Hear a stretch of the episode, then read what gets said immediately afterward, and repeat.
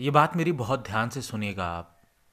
अब बात यह है कि आप जिस भी उम्र में हो, आप अपनी आगे की जो ज़िंदगी आने वाली है उसके लिए एक मेंटर की तलाश करिए, एक गुरु की तलाश करिए, जो आपको सही गलत में, जो आपको आपसे मिलाने की कोशिश करे, जो आपको दिशा दिखा सके।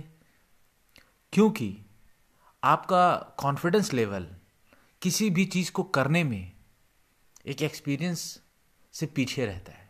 तो जो भी आप एक्सपीरियंस लेने जा रहे हैं, जिस दिशा में जा रहे हैं, उसके लिए क्या तैयारी करनी है वो एक गुरु बता सकता है।